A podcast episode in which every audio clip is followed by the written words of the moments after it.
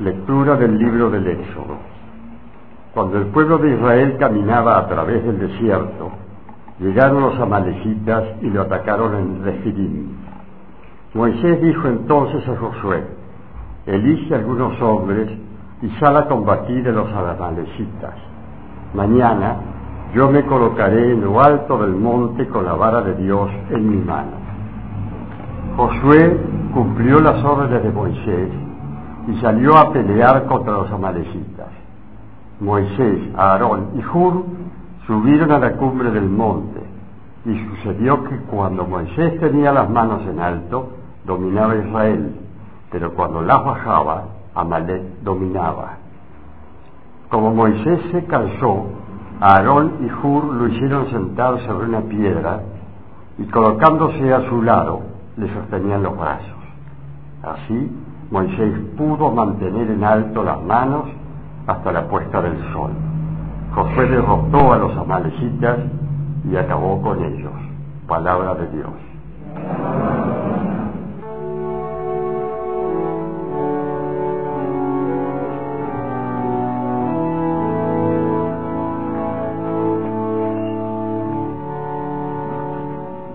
El auxilio me viene del Señor, que hizo el cielo y la tierra.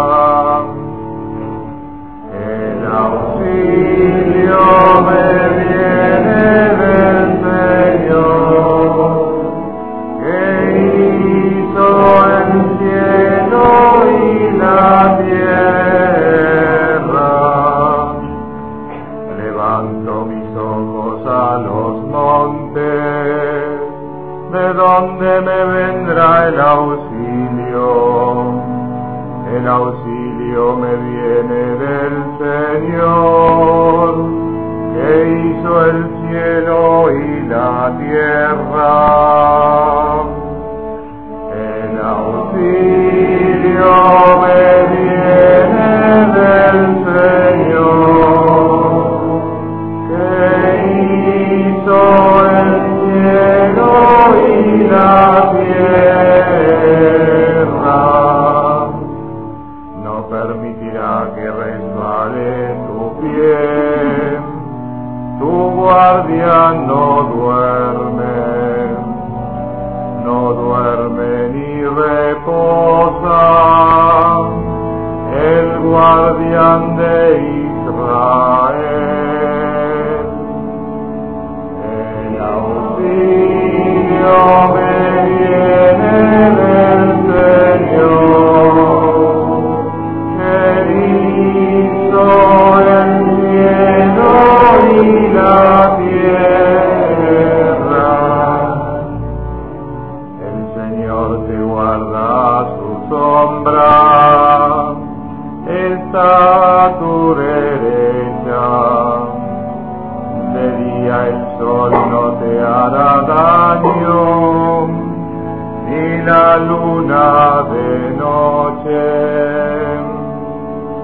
El auxilio me viene del Señor, que hizo el cielo y la tierra.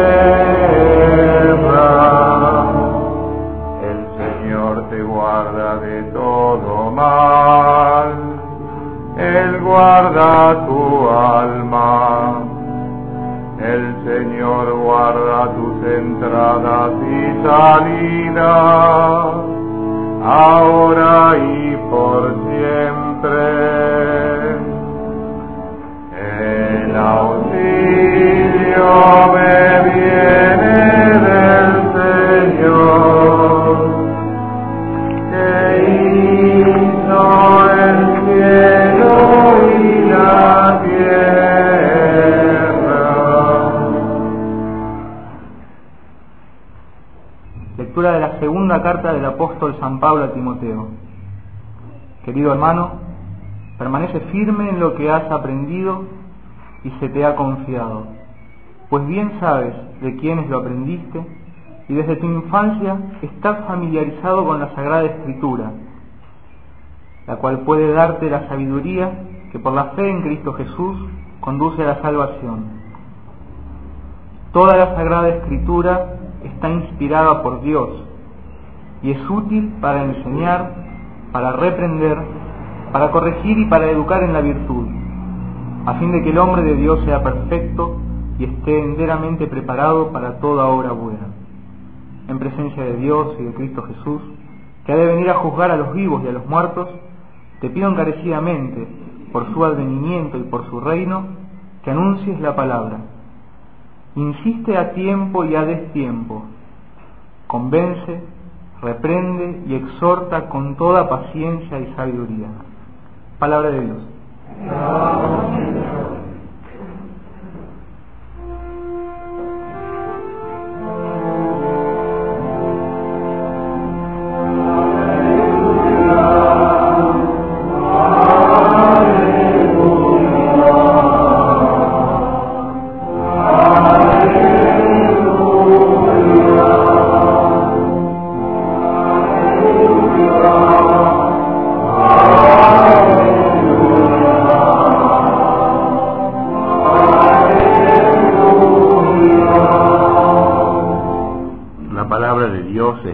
Y eficaz, y descubre los pensamientos e intenciones del corazón. ¡Aleluya! ¡Aleluya!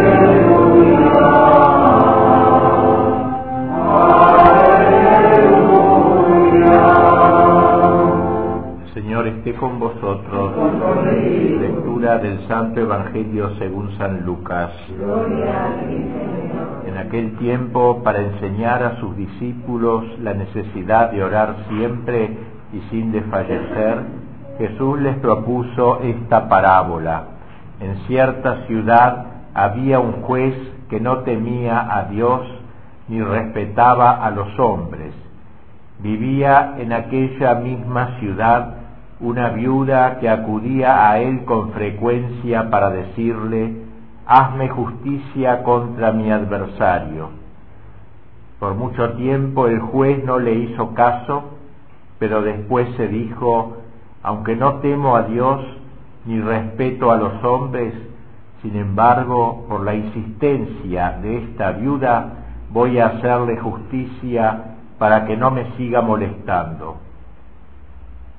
Dicho esto, Jesús comentó: «Si así pensaba el juez injusto, ¿creéis vosotros acaso que Dios no hará justicia a sus elegidos, que claman a Él día y noche, y que los hará esperar?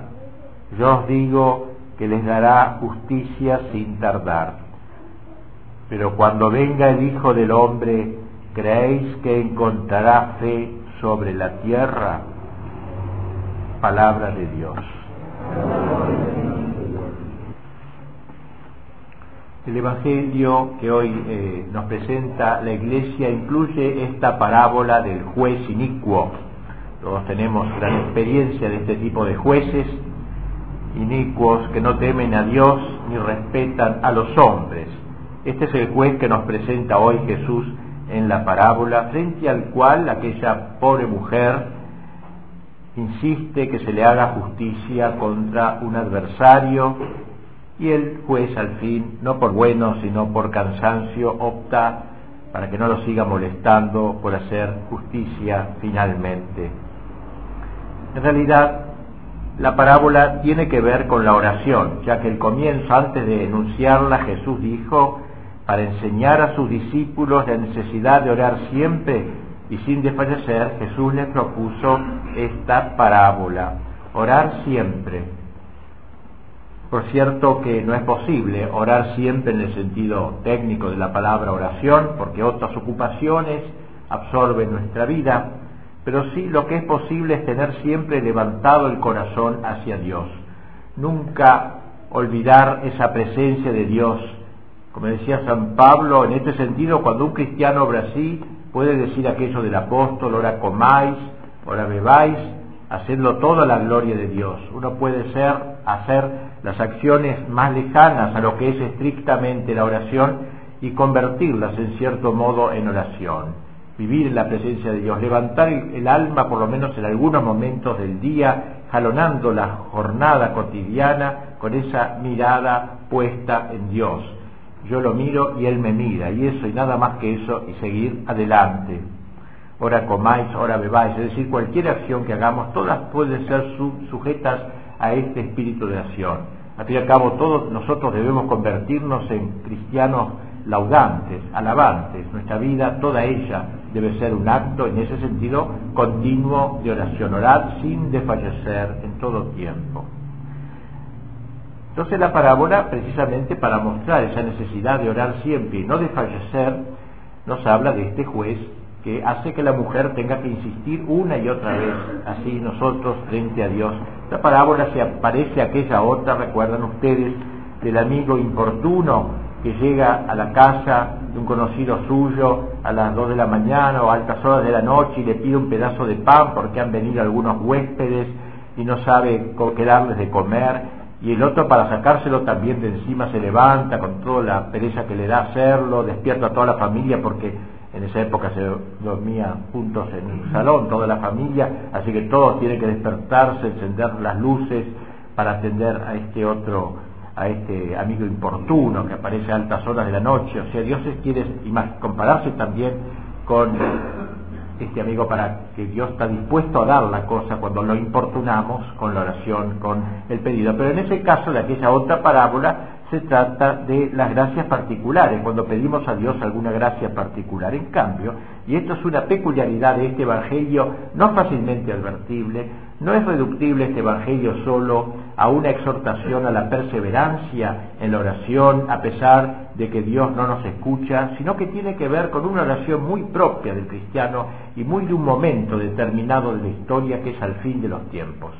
Cuando la situación sea altamente riesgosa, cuando el dominio del mundo lo tenga el anticristo en sus manos, y cuando los cristianos sean solo un pequeño resto. ¿Y por qué decimos que la parábola esta tenga que ver con los, los momentos terminales de la historia? Por el final de la parábola, que pareciera no tener nada que ver con lo anterior. Termina Cristo: pero cuando venga el Hijo del Hombre, ¿creéis que encontrará fe sobre la tierra? Está pues, parece, refiriéndose a los tiempos finales, cuando estemos en la soledad total, cuando con la gracia de Dios integremos un pequeño resto que no se rinda a la iniquidad dominante. Y esto nos lleva a decir alguna palabra sobre el sentido cristiano de la historia. Es muy importante ver a la historia con ojos cristianos. Ustedes saben que la historia ha recibido a lo largo de los siglos diversas interpretaciones. Para los autores griegos, los pensadores griegos de la antigüedad, la historia tenía un ritmo cíclico. Ellos no concebían la historia con un comienzo, con un medio, con un fin. La historia era cíclica, es decir, las acciones se repetían. Después de infinitos, de, de miles de años, volvía otra vez a repetirse la historia como un círculo. El círculo no tiene principio. ¿Dónde empieza un círculo? No se sabe. ¿Dónde termina un círculo? No se sabe. Así es la historia. Que esta idea de los autores griegos Eh, fue retomada en el siglo diecinueve por Nietzsche, que habló del eterno retorno, una idea semejante a la de los griegos antiguos.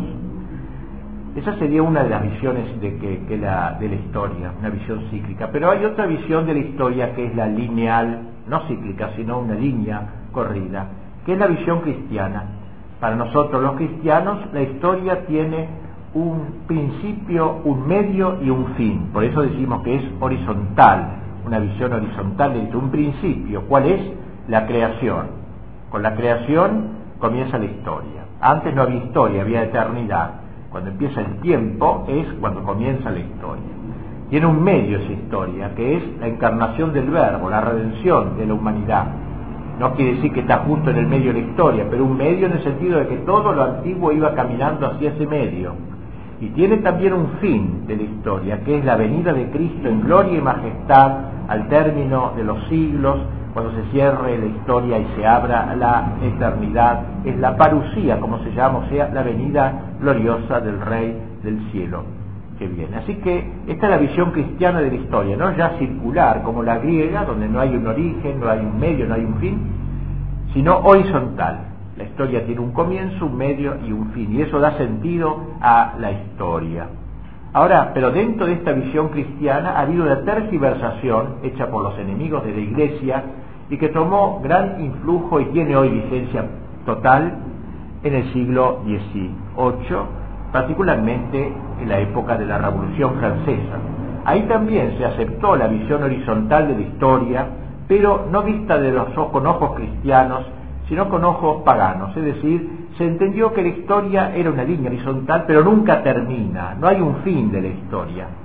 Es lo que algunos autores, sobre todo alemanes, pensadores, filósofos alemanes como Kant, como Hegel, hablaron precisamente de una, digamos, de un, de un, un fin de la historia, pero dentro de la historia, y hablaron de un progreso indefinido. O sea, la historia está siempre progresando. ¿Por qué? Lo sabemos, lo afirma nomás la Iglesia por el avance de la técnica, creen que eso es un avance de la historia, cada vez más avanzamos y cada, hasta llegar a una felicidad en la tierra. No hay un fin de la historia, la historia se consume en la tierra. Esta idea, pues, que viene de los pensadores idealistas alemanes, pero que se encarnó en el espíritu de la Revolución Francesa, es el que hoy domina. La gente que camina por la calle, la mayor parte de la gente cree que la historia no termina, que va a seguir, él se morirá quizá, pero sigue la historia, no piensa en un fin de la historia. Piensen ustedes, queridos hermanos, que el término de la historia es un dogma de nuestra fe, no es simplemente una enseñanza piadosa, es un dogma de que Cristo vendrá, un día vendrá con gloria a juzgar a vivos y muertos. Y el último tiempo será un tiempo dramático, la que describe el Apocalipsis, cuando habla de dos bestias. Dos bestias, los compara al anticristo con una bestia, porque será, será bestial el anticristo, su poder, su dominio, su señorío. Y la segunda bestia, que es, digamos, la que, la que le hace la propaganda a la primera bestia, al anticristo. Según algunos autores, es el sector traidor de la Iglesia.